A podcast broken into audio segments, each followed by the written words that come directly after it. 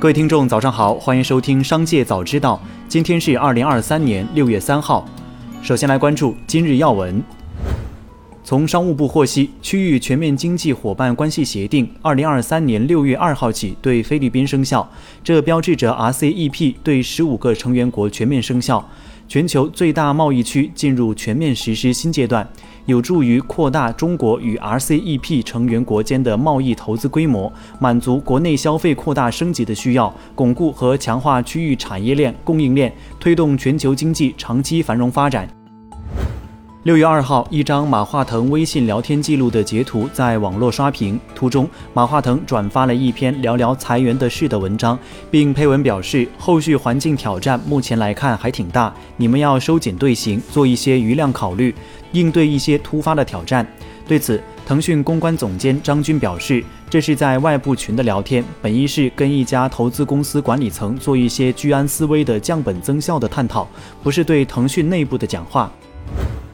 近日，五月天演唱会持续高热，北京首站开唱六场一票难求，杭州站开售当天瞬间秒空，众多歌迷表示遭遇了史上最难抢票。与此同时，大量黄牛票却在市场上泛滥。据新华社报道，黄牛倒票之所以屡禁不止，是由于除了官方平台正常发售的门票外，还有大量不在线上渠道范围内的门票流入黄牛手中。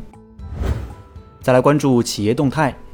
二零二三年以来，以虚假摆拍内容为重点的伪公益事件在互联网时有发生，极个别主播伪造不实信息，凸显对立，博丑卖惨，进而不当获利。近日，抖音宣布将实施公益内容治理新规，除对伪公益不实内容严厉打假外，还要求账号发起募捐需持有资质且按规定认证，公益类账号不得进行直播打赏、电商销售等盈利性行为。近日，小米汽车公布了多项高层职务调整，其中，汽车部副总裁黄振宇兼任汽车部供应链部总经理，向汽车部 CEO 雷军汇报。黄振宇曾是全球供应商麦格纳中国区副总裁。小米汽车部副总裁李潇爽将兼任汽车部市场部总经理，向汽车部 CEO 雷军汇报。秦志帆任汽车市场部副总经理，向李潇爽汇报。两人都是小米早期员工，均在小米汽车十七人核心团队中。六月二号消息，B 站 CEO 陈瑞在财报结束后的电话会议中谈到创作激励降低的问题。陈瑞解释称，创作激励是为没有营收能力的 UP 主提供的收入，可以认为是平台补贴，主要提供给万粉以下的 UP 主，而万粉以上的 UP 主需要逐步帮助对方找到通过 B 站挣钱的手段，例如广告、直播等。创作激励对主流 UP 主群体的收入没有什么影响。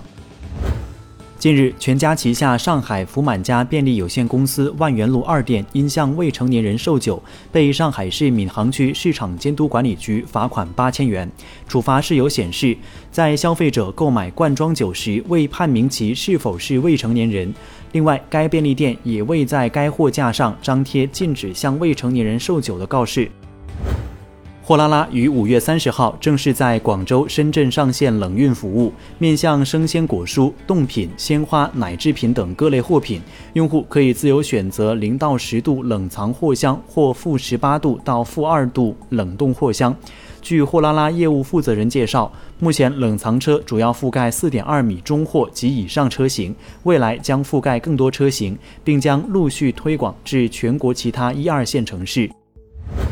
美万战略副总裁严正今晨发布朋友圈官宣离职。据了解，严正于二零二一年四月入职美万，历任高级公关总裁、战略副总裁。任职期间，分管公关传播、娱乐营销、行业研究、舆情风控、对外合作等工作，曾参与起草了直播行业多项行业标准，主导处置了美万及旗下李佳琦直播间诸多高关注度事件，启动了美万与多家央媒及机构的国货振兴合作。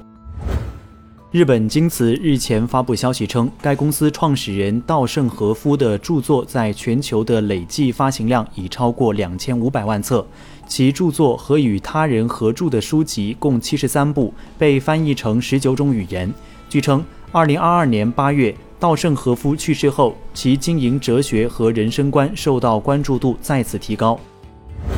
再来关注产业新闻。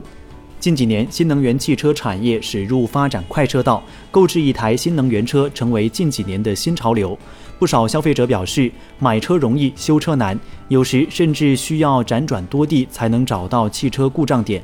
工信部发布的制造业人才规划指南指出，到二零二五年，节能与新能源汽车的人才总量预计达到一百二十万人，但人才缺口预计可达到一百零三万人，其中新能源汽车维修领域将面临百分之八十的人才空白。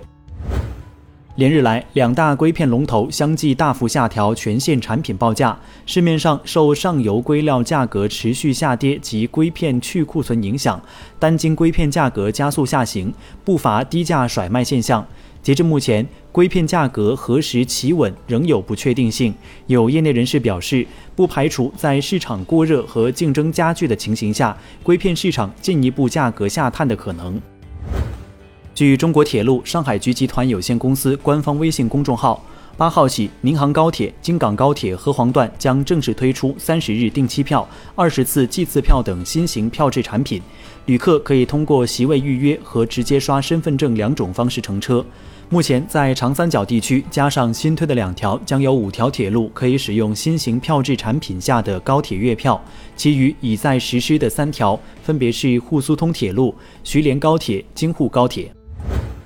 六月二号十二时，第二十五届上海国际电影节开启网络售票。官方数据显示，开票一小时，出票量达三十点九万张，二十五点六万人同时参与。多部热门影片开售瞬间即售罄，一小时内售罄四百二十五场。